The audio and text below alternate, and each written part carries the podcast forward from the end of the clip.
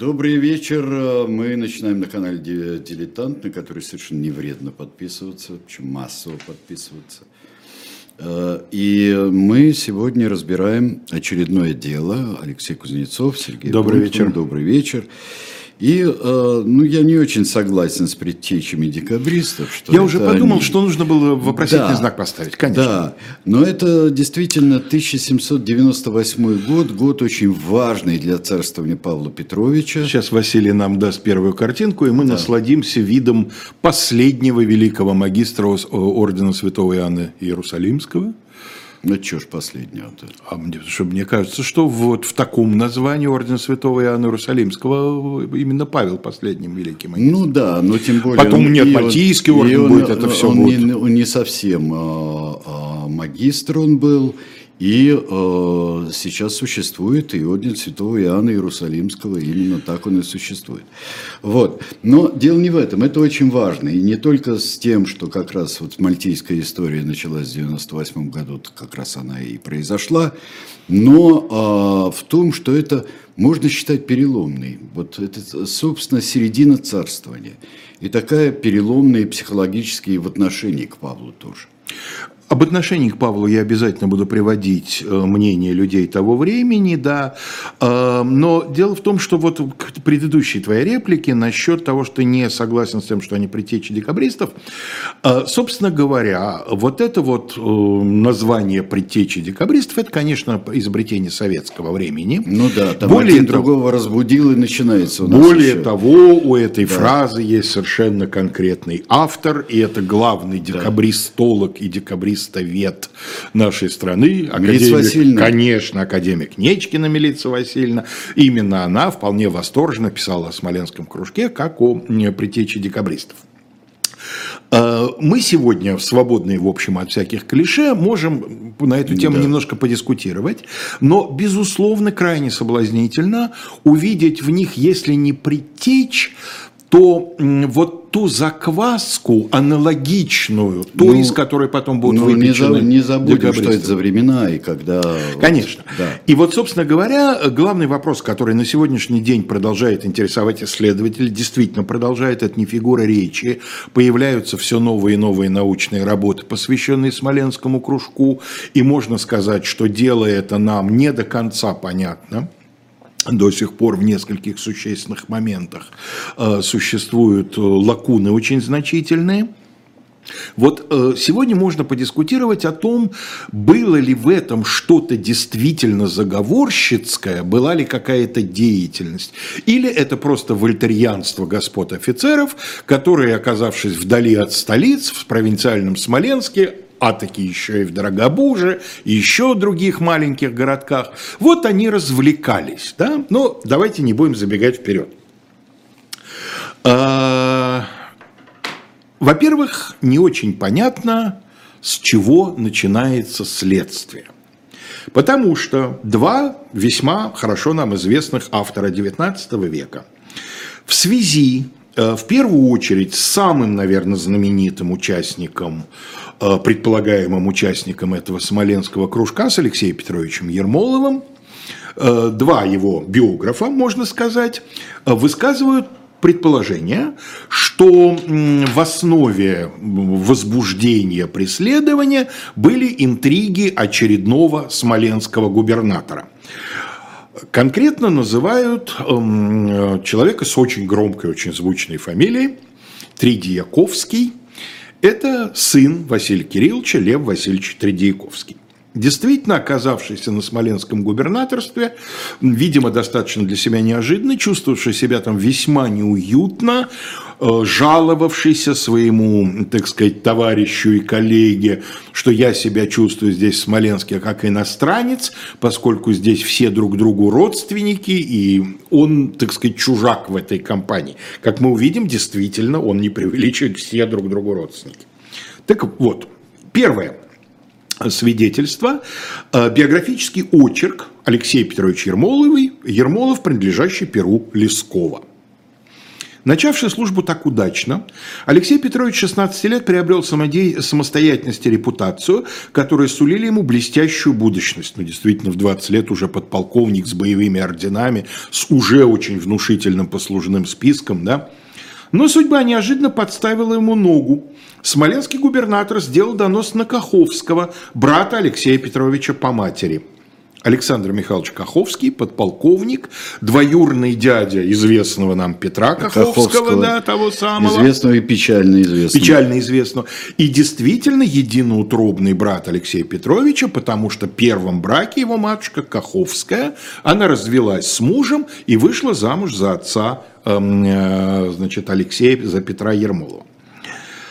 Тот был взят по этому доносу под арест, а вместе с ним был арестован и Ермолов. Его взяли и отвезли в Калугу. Но чуть только Ермолов явился в Калугу губернатору, ему было объявлено всемилостивейшее прощение государя и возвращена шпага. Тем не менее, однако, Ермолов счел себя всем этим крайне оскорбленным и требовал от генерала Линдонера объяснений, которые тот ему, разумеется, не дал. Но зато тотчас же секретно донес о нем как о человеке неблагонадежном. Последствием этого нового доноса Разумеется, было то, что за Ермоловым в Калугу был прислан из Петербурга курьер, который отвез его прямым трактом в Петропавловскую крепость. О генерале Линдонере мы сегодня будем много говорить, и о том, как он второй раз вдохнул, э, значит, эм, о том, как он второй раз вдохнул, э, значит, эм, дух в это уже, казалось бы, умершее дело, тоже поговорим. А вот еще лучше известный нам мемуарист, автор сочинения, которое я очень люблю перечитывать, называется оно «Анекдоты о разных лицах». Напомню, что в то время слово анекдот, анекдот это реальная это... история, просто с какой-то изюминкой, да, mm-hmm. живинкой. Да? Анекдоты о разных лицах, преимущественно об Алексее Петровиче Ермолове. Неудивительно, О, да. двоюрный брат Денис Васильевич Давыдов. Александр Михайлович Каховский, единоутробный брат Ермолова, столь замечательный по своему необыкновенному уму и сведениям, э, сведениям, то есть образованности, да, проживал спокойно в своей деревне Смоляничи, находившейся в 40 верстах от Смоленска, где был губернатором Тредьяковский, сын известного Пииты, автора Телемахиды. Поэтическая ревность в Давыдове явно говорит здесь автором известного Пииты издевательство, да, уже анахронизм в то время, когда Давыдов так да. пишет, причем такой махровый анахронизм. Богатая библиотека Каховского, его физический кабинет, наконец, празднества, даваемые им, привлекали много посетителей в Смолянич, куда молодой Ермолов прислал шесть маленьких орудий, взятых им в Праге после штурма этого предместья, имеется в виду предместья Варшавы. Ну да, когда Костюшку били. Совершенно верно, Ермолов э, в качестве артиллерийского офицера принимал в этом участие и небольшое количество пороха, коим воспользовался хозяин для делания фейерверков. Независимое положение Каховского, любовь и уважение, коими он везде пользовался, возбудили против него, против его родных и знакомых, недостойного Тредьяковского, заключившего братский союз с презренным Линдонером, любимцем императора Павла. Каховский и все его ближайшие знакомые были схвачены, посажены в различные крепости. Село Смоленичи с библиотеко-физическим кабинетом было продано с публичного торга, причем каждый том сочинений, каждый инструмент были проданы порознь. Линденер удержал у себя из вырученной суммы 20 тысяч рублей, а Тредьяковский 15 тысяч рублей. Здесь все выглядит совсем мерзко, да, то есть не просто донос, не просто вот, так сказать, желание выслужиться и такое вот служебное рвение, но еще и, как мы сегодня скажем, коррупционная составляющая. То есть тут и зависть совершенно откровенная к чужому богатству, и чужой свободе, и к чужой блестящести, нельзя так сказать, но я скажу. Ну и желание распродать э, физическую лабораторию и библиотеку на, значит, эти самые, э, для получения доходов в свой карман. Значит, сегодня мы можем с более или менее с уверенностью будучи знакомы с документами дела, с которыми Давыдов точно не был знаком, Лесков не знаю, но, видимо, не был, мы можем с уверенностью сказать, что донос начался не с Тредяковского. Тредяковский потом поучаствует, да, но уже когда следствие будет, что называется, раскручено по полной программе, а начинается все дело с Василия Прокопьевича Мещерского – как только я добрел до этой фамилии, я тут же и Кая полез выяснять, кем ему приходится Владимир Петрович, знаменитый князь, издатель газеты «Гражданин», человек, угу. которого э, мало кто из порядочных людей не бивал хотя бы в переносном смысле в конце 19-го, начале 20 века. Ну, конечно, из них, да, вот наш сегодняшний э, герой Василий Прокопьевич, он ему двоюрный прадед. То есть он родной брат его родного прадеда. А, несколько, да даже один, по сути, штрих к биографии Василия Прокопьевича Мещерского. В 1793-96 году жил в Москве и числясь сверхкомплекта при Киевском карабинерном полку. Сверхкомплект – это то, что называется в распоряжение такого-то, да? То есть, ну, прям скажем, не удел. Карьера подзатормозилась. По восшествии на престол Павла I Мещерским была написана ода его императорского величеству Павлу I на победы во всевожделеннейший день его императорского величества. В результате в конце 96 -го года он привлек внимание императора, получил чин генерал-майора, стал командиром лейб-гвардии Кирасирского полка. Ого. Сразу, да, из сверхштатных где-то там в занюханном полку, э, значит, командиром лейб-гвардии Кирасирского. С октября 1997 года в чине генерал-майора шеф Санкт-Петербургского драгунского полка. В этом качестве мы его и застаем, в этом качестве он и будет делать донос. Разумеется, хочется процитировать стихотворение с таким названием. Оно очень длинное, оно занимает 8 страниц убористого текста. Я зачитаю одну, первую. Прославь, душа моя, ты Бога, Его щедроты вознеси, И сколь Его к нам благость много В концы вселенной пронеси. Гласи, что в Павлово правление Сугубое благословение На нас Творец миров спаслал, И титла Вышнего во славу Монарха Ростского державу Он новым чудом знаменал довольно складно, надо сказать. Ну да, да вполне, да. Светильник новый нам явился, услышан стал архангельск глаз. Сим промысел сим промысл Вышнего открылся, ведущий Павлом к счастью нас. Обед свой царь царей совершает, судьбу он царств ему вручает и ставит Бога в сон богов, да посреди рассудишь боги, сотрет противных горды роги, к ногам повергнет всех врагов. Ну, к тому времени давно уж так не писали вообще-то. Он, видимо, понимал, что Павел оценит, как в той байке про командующего Забайкальским военным округом, который записывал новогоднее обращение с Новым годом, а ему режиссер говорит, ну улыбнитесь в камеру, там ваш зритель. Тот ответил, у меня один зритель, министр обороны. Вот, вот так. я думаю, Все что правильно. здесь подразумевалось, один что читатель. один читатель. Да. да. И вот этот человек, сделавший таким вот образом, ну или придавший, скажем, своей карьере значительное ускорение, становится э, шефом Санкт-Петербургского драгунского полка и таким, собственно, образом оказывается в Смоленске, где его полк и пребывает. Кость, дайте нам, пожалуйста, следующую картинку. А, сами понимаете, что до изобретения дагеротипа довольно трудно найти старые виды Смоленска. Эта картинка взята из отчета о путешествии Екатерины Великой в Тавриду. Вот, собственно, поскольку она проезжала из Смоленска, тоже вот такая вот значит, гравюра была сделана.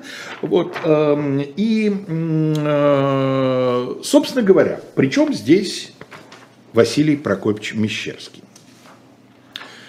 Петербургском Драгунском полку, расквартированном в Смоленской губернии весьмой 98 года, произошел конфликт между шефом полка Нищерским и его офицерами, также недовольными Гатчинской муштрой, как и в дивизии Суворова. А, причем Суворов чуть позже скажем.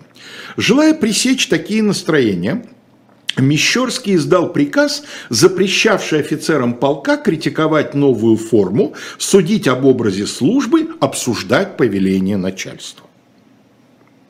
Командир полка Киндиков, тоже, кстати, новый человек в полку, потребовал, чтобы шеф персонально указал, кого именно он имел в виду, издавая приказ. Мещерский отказался и вскоре донес инспектору кавалерии Линденеру, что в доме полкового командира собираются молодые легкомыслящие офицеры. Вот с чего донос, да? Забодались шеф и командир полка. Надо пояснить, ну что такое командир полка, понятно. А вот что, что такое, шеф, шеф полка? Да.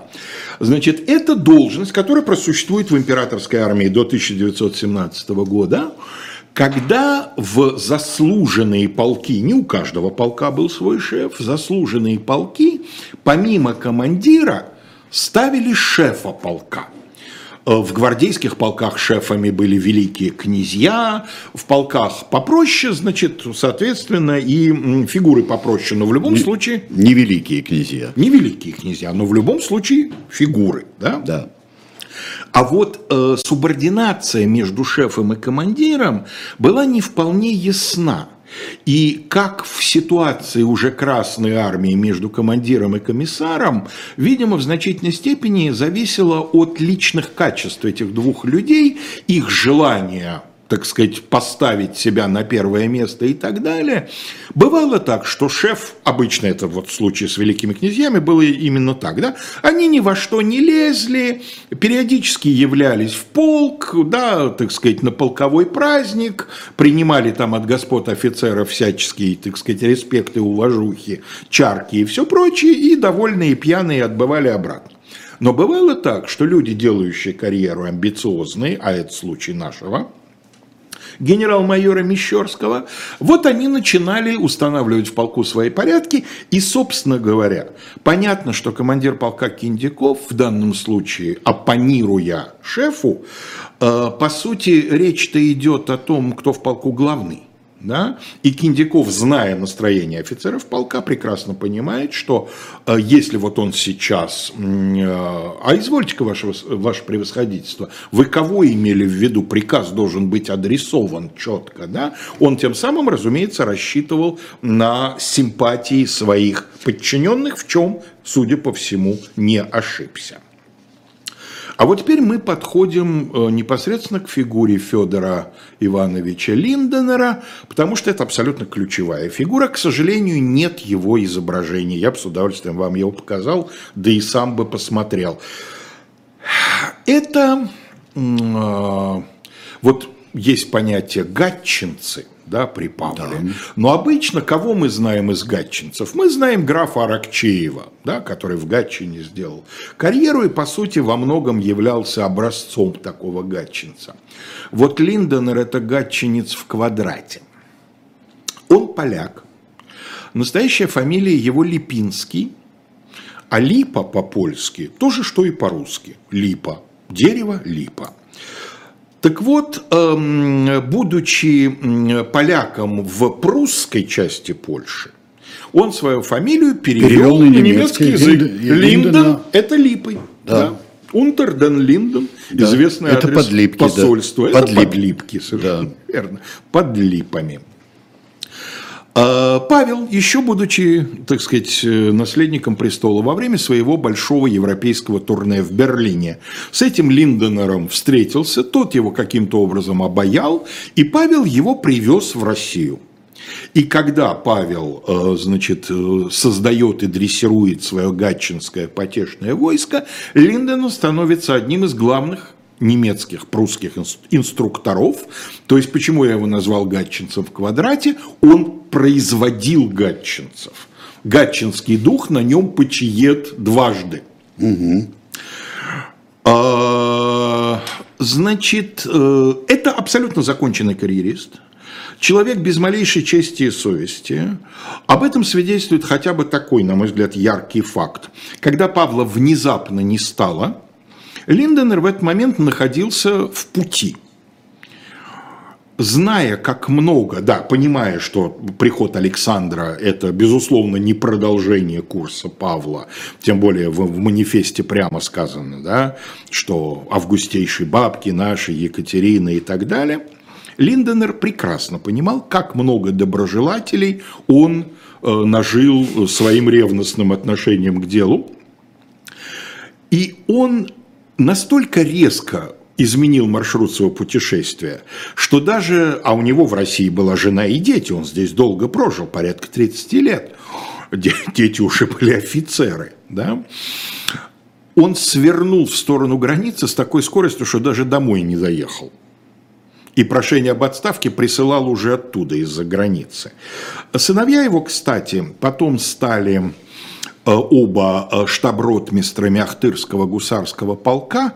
И когда мы читаем у Дениса Давыдова «Презренный Линденер», надо понимать, что Денис Васильевич не мог их прекрасно не знать, потому что он был подполковником в 12 году Ахтырского гусарского полка.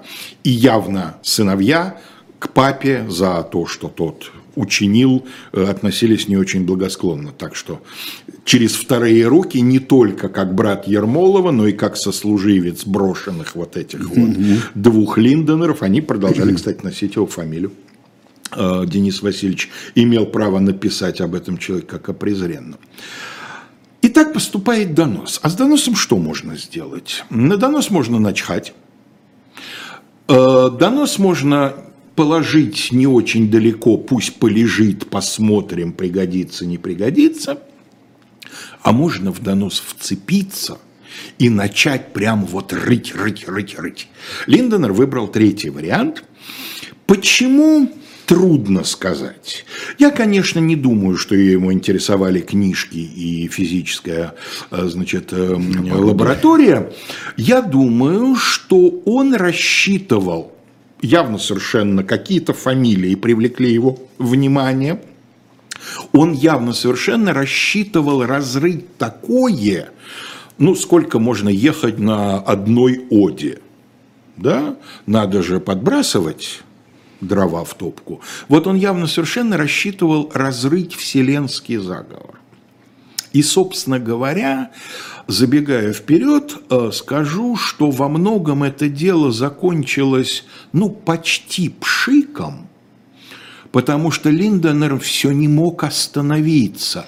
Он все искал, все новые и новые пласты, добавлял все новые и новые обвинения, Ему все время хотелось громадности, ему все время хотелось заговора, если не общеевропейского, то хотя бы всероссийского. Да? То есть Линденер лепил декабристскую организацию 25 -го года образца. Да? Его, ему нужно было как минимум северное, южное, соединенных славян, ему нужны были сотни участников, ему нужны были конкретные планы цареубийства и так далее. Вот этим он, собственно говоря, и занимался. А, а что, собственно, было? Был кружок – Кружок этот имел несколько центров притяжения. Это городская квартира э, Александра Михайловича Каховского.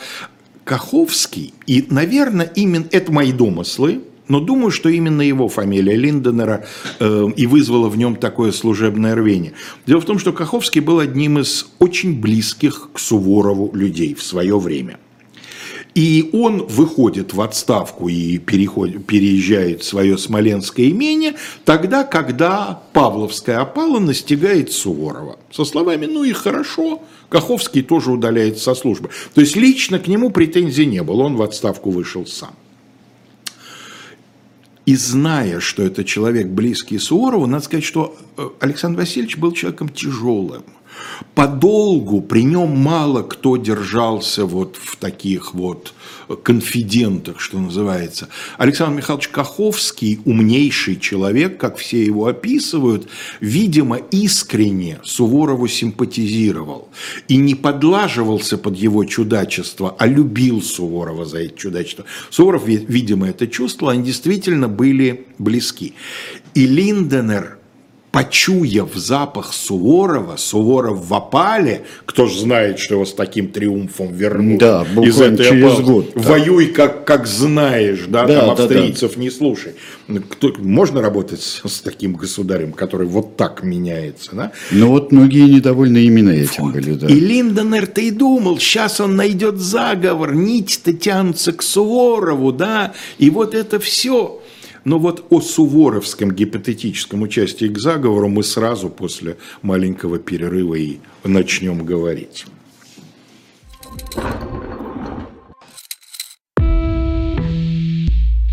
Вы лучше других знаете, что такое хорошая книга. Мы лучше других знаем, где ее можно купить. Книги на любой вкус с доставкой на дом. Интернет-магазин «Шоп Дилетант Медиа».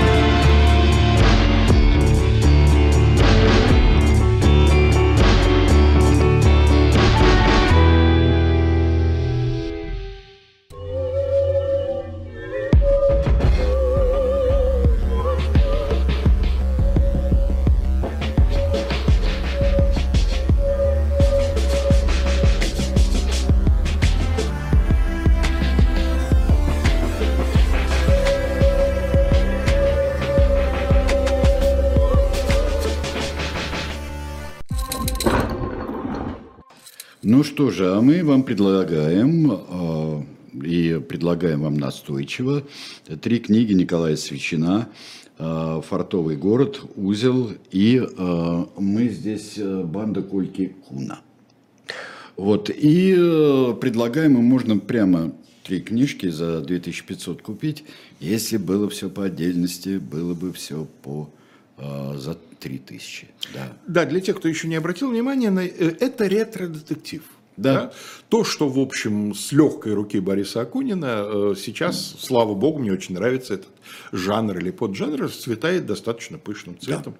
в том числе и стараниями Николая Свечина. Да. Я хочу здесь э, сказать, влезть совершенно нагло в дискуссию, проходящую в чате, вот. А знали ли люди вообще, кто им, э, ими правит?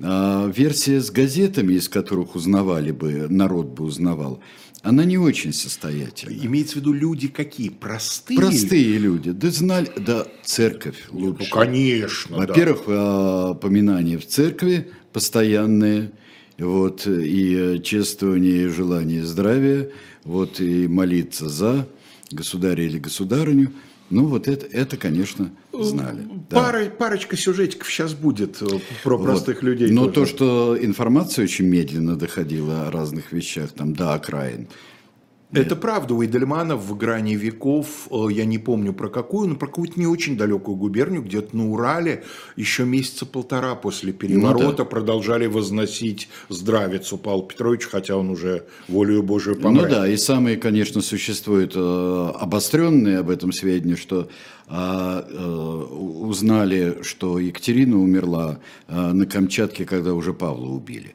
Вот примерно так. Да.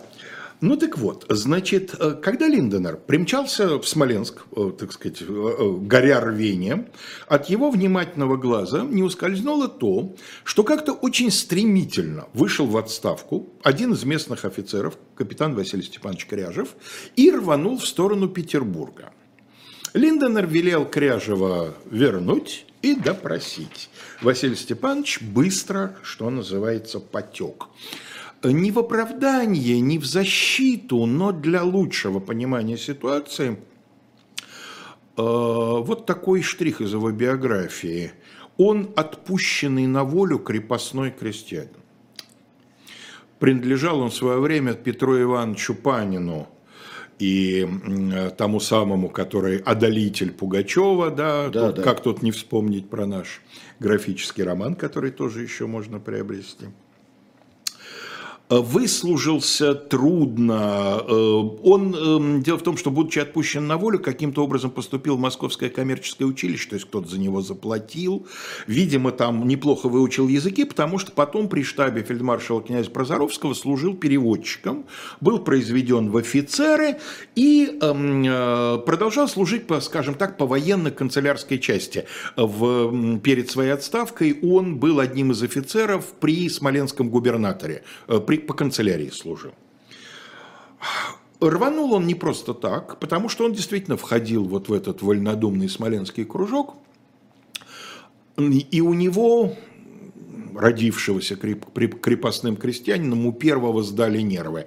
Кстати говоря, сразу скажу, что у первого и почти единственного. Других, у кого сдадут нервы, будет еще один, и то я не уверен, что это нервы. На мой взгляд, скорее просто подлость заговорила. Вот. Всего два человека выдали кружок, причем первый эм, Кряжев сделал это под давлением следователя, а не по собственному желанию, в отличие от второго. Что он показал? Еще в 1796 году при вступлении на престол Павла I Каховский пытался уговорить Суворова не подчиняться новому императору и с войсками, находящимися под его командованием, идти на Петербург. Цитата из кряжевских показаний.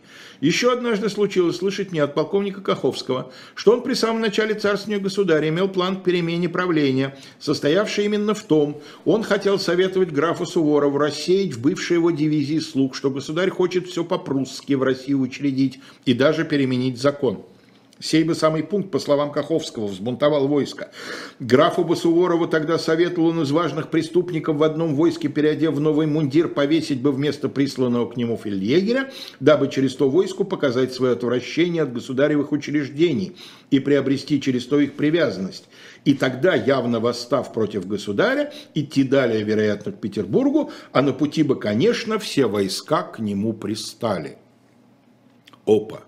Южное общество, восстание Черниговского полка, какие тени 25 -го года, да? Тени, да. Замелькают. Но еще, конечно, э, Павел э, здесь мог опасаться столь популярной вещи, как э, военный переворот в XVIII веке. И матушка-то его пришла-то, конечно, понятно, что не... Похоже, что на самом деле Кряжев не придумывает э, полностью. История, судя по всему, имеет под собой некоторые основания.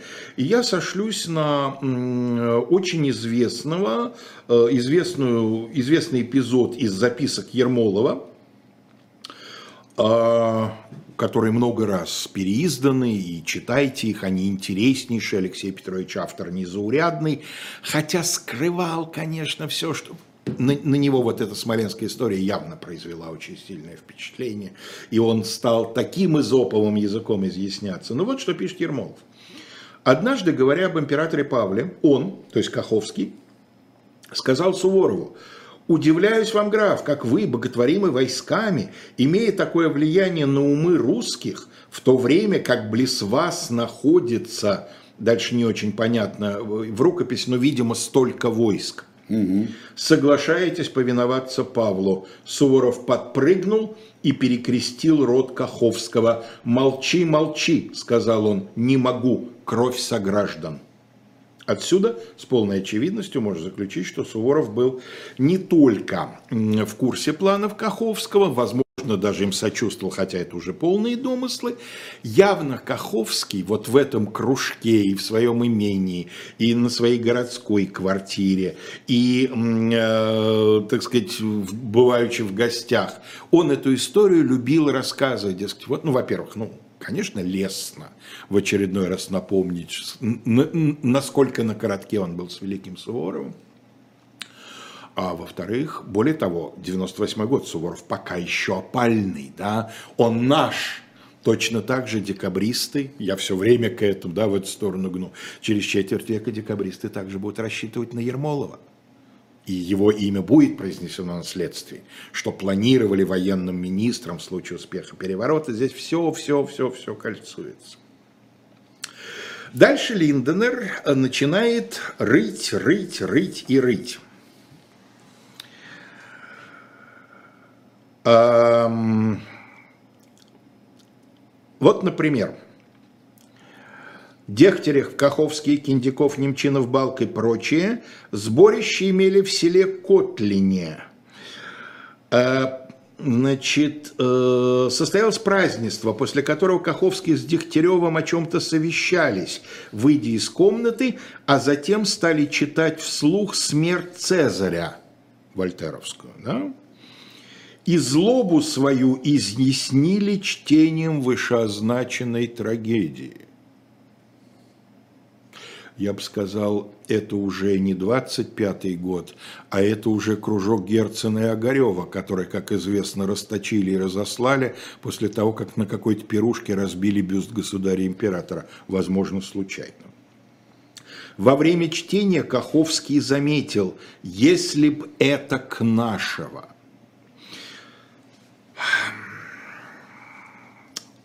Вот другое собрание в доме Киндикова. Вольные, или паче сказать, дерзкие рассуждения о правлении, о налогах, о военной строгости об образе правления. Таковые суждения произносимы были при полковых офицерах чтение публичное в своей квартире запрещенных книг. Как то? Как вы думаете, что же за запрещенку-то они читали? Как то? Гельвеция. Мон, Монтескье. Напомним, что предыдущая императрица из того самого Монтескья составила наказ уложенной комиссии, да? Это да, но потом-то как но курс обернулось. сменился, да.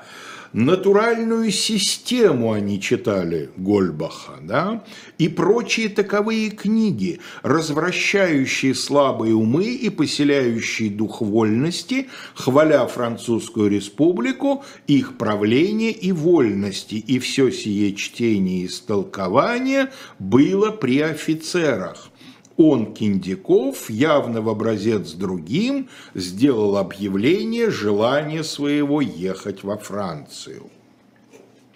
Так уж.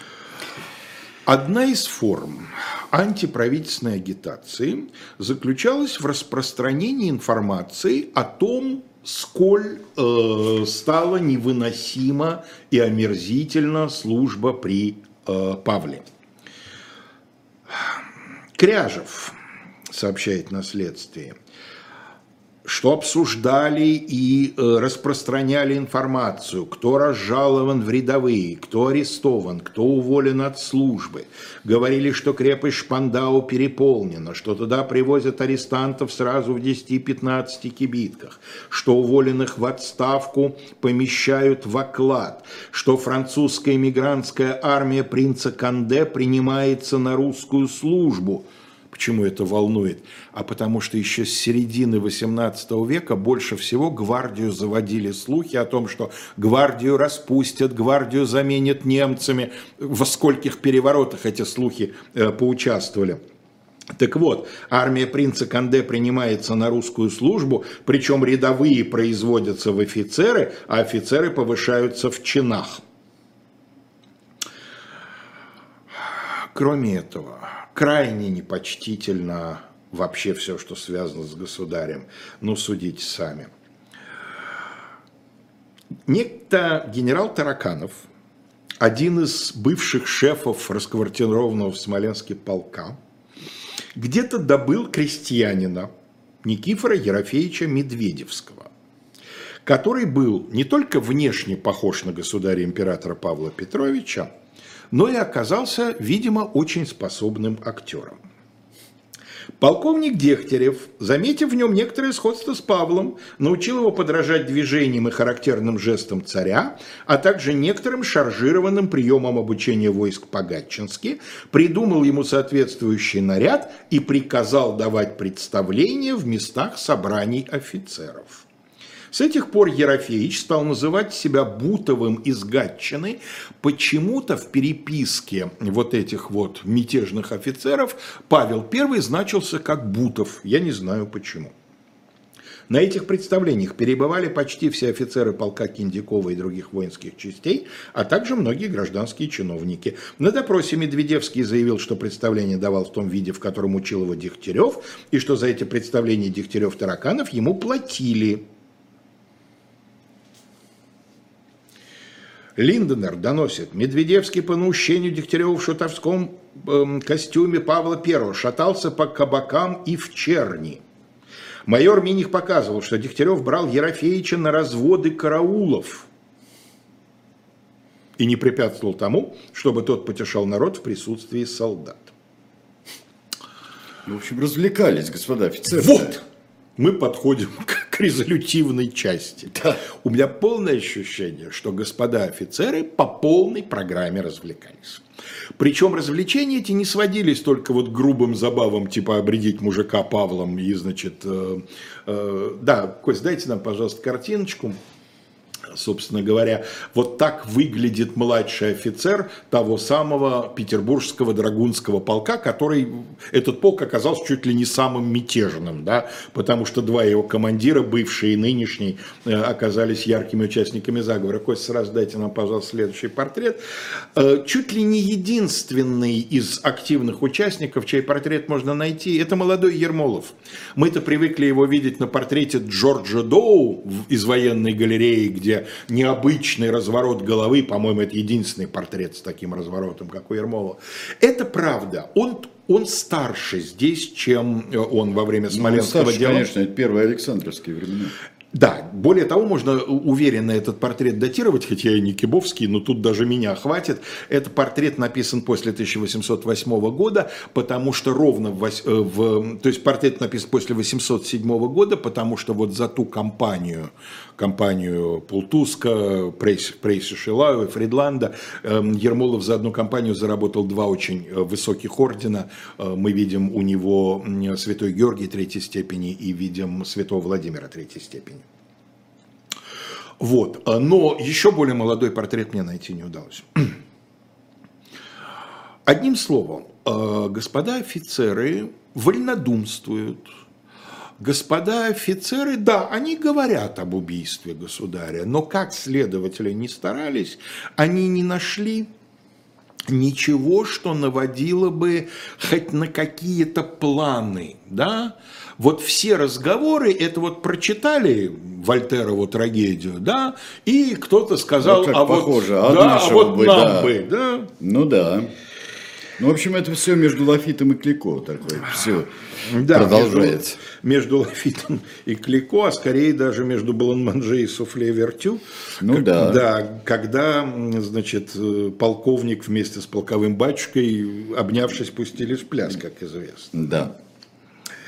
А, Или вот, например, как Линденер, ну, всячески вот пытается найти хоть какую-то революцию. Какую он находит революцию? А вот народ будоражили, да, Пугачевщину новую завести пытались. Пример. Каховский и Замятин, который, конечно, во всем есть подражатель той шайки, едучи по дороге, разговаривали с извозчиком не иначе как в намерении их возмутить против государя-императора, о умножающихся налогах и угнетениях, и что при нынешнем правлении будто против прежнего народ отягощен. На что извозчик сей отвечал, каково вам, дворянам, таково и нам. За сие Каховский, мужика обняв, поцеловал в бороду. Едете вы, Сергей Александрович, предположим, на такси, на работу, Да. и говорите таксисту, а что, братец, не стало ли тебе хуже при нынешнем кровавом режиме? А таксист Да. же не дурак, Да. ему же не только доехать, ему же ячеевые, он говорит, да, барин, я, я ой, еще проставлю там тогда, да, да. да, барин, Да. да уж так мы прям жизни не видим, уж прям весь народ готов. В А общем, немного ли, а вот у меня, может быть, я опережаю события, а немного ли в этих доносов а, вот таких вот разнонаправленных обвинений там? Тут тебе и Пугачевщина, тут тебе и цареубийство, Вот тут тебе еще и... Абсолютно я с этим согласен. У меня такое ощущение, что Линденер настолько переусердствовал, да? Вот все-таки в работе следователя, особенно следователя поли- политического, остановись. Займись отшлифовкой. Ты работаешь как артиллерия резерва ставки главного командования по площадям, да? Займись, найди десяток эпизодов, но Десяток, не надо больше. Но уж их выбери самые выгодные, раскрась, подбери свидетельства. Только, по-моему, работало это только во время а, конвейера большого террора, работало Черт такое вот знает. нагнетание. Он, конечно, рассчитывал на то, что Павел взбесится. и вообще не станет особенно вникать в детали. А, нашлась Иуда, нашелся Иуда. Хотя, мне кажется, нашлась чисто семантически точнее. А, к сожалению, принадлежащая тоже к весьма славной фамилии. Но, как мы здесь видим, фамилии-то много славных, но далеко не всегда самые славные их представители действуют. Фамилия Энгельгард. Из этих вот смоленских, да, у Энгельгарта два, у этого разветвленнейшего рода две основных ветви, смоленские Энгельгарты и казанские Энгельгарты. Вот из смоленских Энгельгартов нашелся некий подполковник Алексей Энгельгард. Ничего о нем не нашел, кроме того, что он был доносчиком. Вот он, в отличие от первого нашего антигероя, который потек, когда на него надавили и начал давать показания, то со всякими оговорками и так далее, это то, что называется инициативник. Когда Линденер прибыл в Смоленск, тот явился и начал рапортовать, закладывать, доносить. Такой Шервуд верный. Но судя по тому, что я действительно ничего о нем особенного не нашел, видимо, это, в отличие от Шервуда, которого произвели в офицеры, дали дворянство и почетное прозвище «Верный», этот, видимо, такого ничего не заработал. Надо сказать, что фамилии были настолько блестящие, что у господ офицеров нашлись очень э, влиятельные покровители в Петербурге. И Линденер не раз и не два с бешенством чувствовал, что вот он посылает мощный заряд, а до Петербурга это все доходит в каком-то очень-очень ослабленном виде. И в результате он своял заговор, революцию, Якобинский клуб открыл в Смоленске – а до Петербурга доходит так, ну, шалят, ну, да. шута, как вот мужика какого-то обредили императором, ну, Вольтера читают, ну, прости господи, Монтескью какую-то развели там, да, э, вот, скучают, скучают да, офицеры, войны-то нет ведь, по сути-то армия-то еще не двинулась в итальянский поход, да, войны как таковой нет, ну, турка, да, но эти-то в Смоленске явно не против турки стоят, они стоят против потенциальных поляков, Костюшка усмирен, да, Речь Посполитой. Костюшка даже уже отпущен. Уже отпущен, да, и шпага ему возвращена, он уже в Америке. Вот, и Речь Посполитая разделена, и Смоленск вдруг оказался провинцией из, из приграничья, да. Скучают. Можно их понять. Хорошие ребята, хороших фамилий. Конечно, это сам подтянуть надо. Надо подтянуть. Дисциплинарно, Дисциплинарно. Или да. Поэтому, э, значит, э, поэтому суда Отдельного суда не было, было, э, были материалы следствия, из них, как положено, был сделан экстракт, краткая выжимка, mm-hmm. да, который был направлен государю, явно совершенно с какими-то сопроводительными устными, письменными, видимо, подкладывал человек государя, хорошо знавший и понимавший, видимо, дождавшийся момента, когда у Павла было хорошее настроение. Одним словом, э, те то решение, которое было оформлено императорским указом.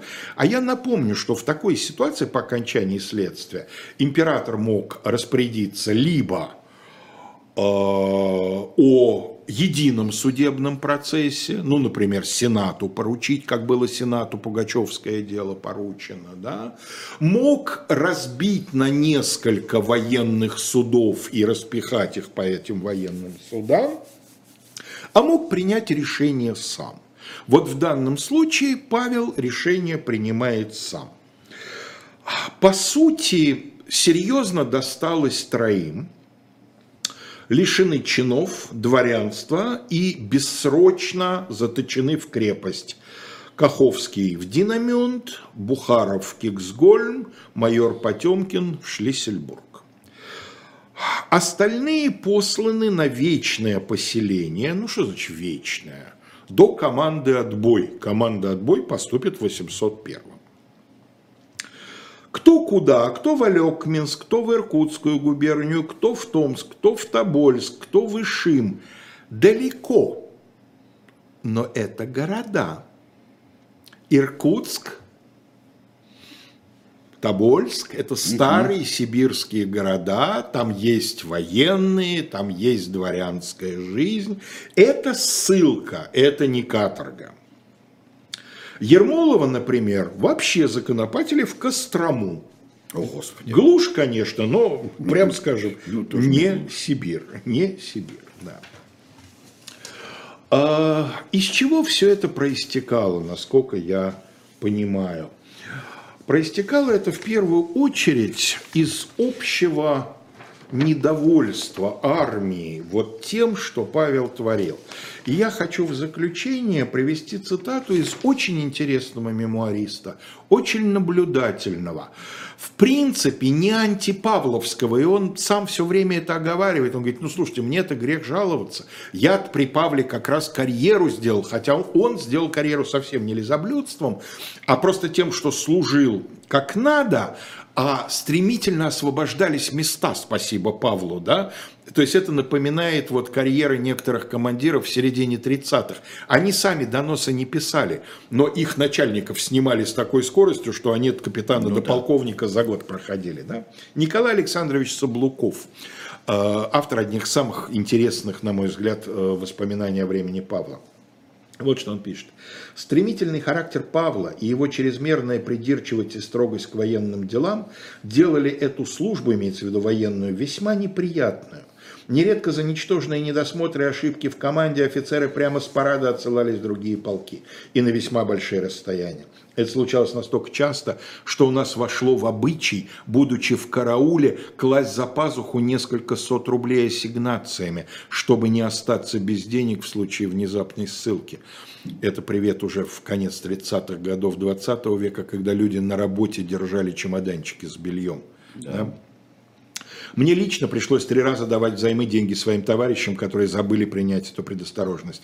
Подобное обращение, естественно, держало офицеров в постоянном страхе и беспокойстве, благодаря чему многие совсем оставляли службу, удалялись в свои поместья. Из числа 132 офицеров, бывших в конном полку, конногвардейский, да, один из двух элитных э, конных полков гвардии наряду с кавалергарским, в 1796 году всего двое – я и еще один остались с нем до кончины Павла Петровича. За 4 года 130 офицеров выбыли из элитного гвардейского полка. И теперь э, в заключение. Конечно, они если и предтечи декабристов, то очень-очень-очень дальние.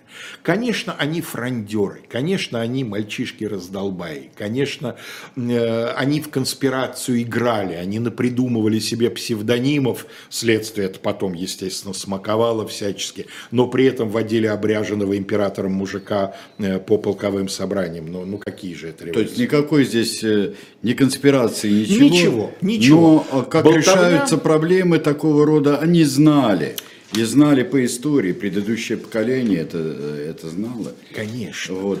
Но э, все равно это было но нечто. это та закваска, из которой ранее переворот уже не раз получался.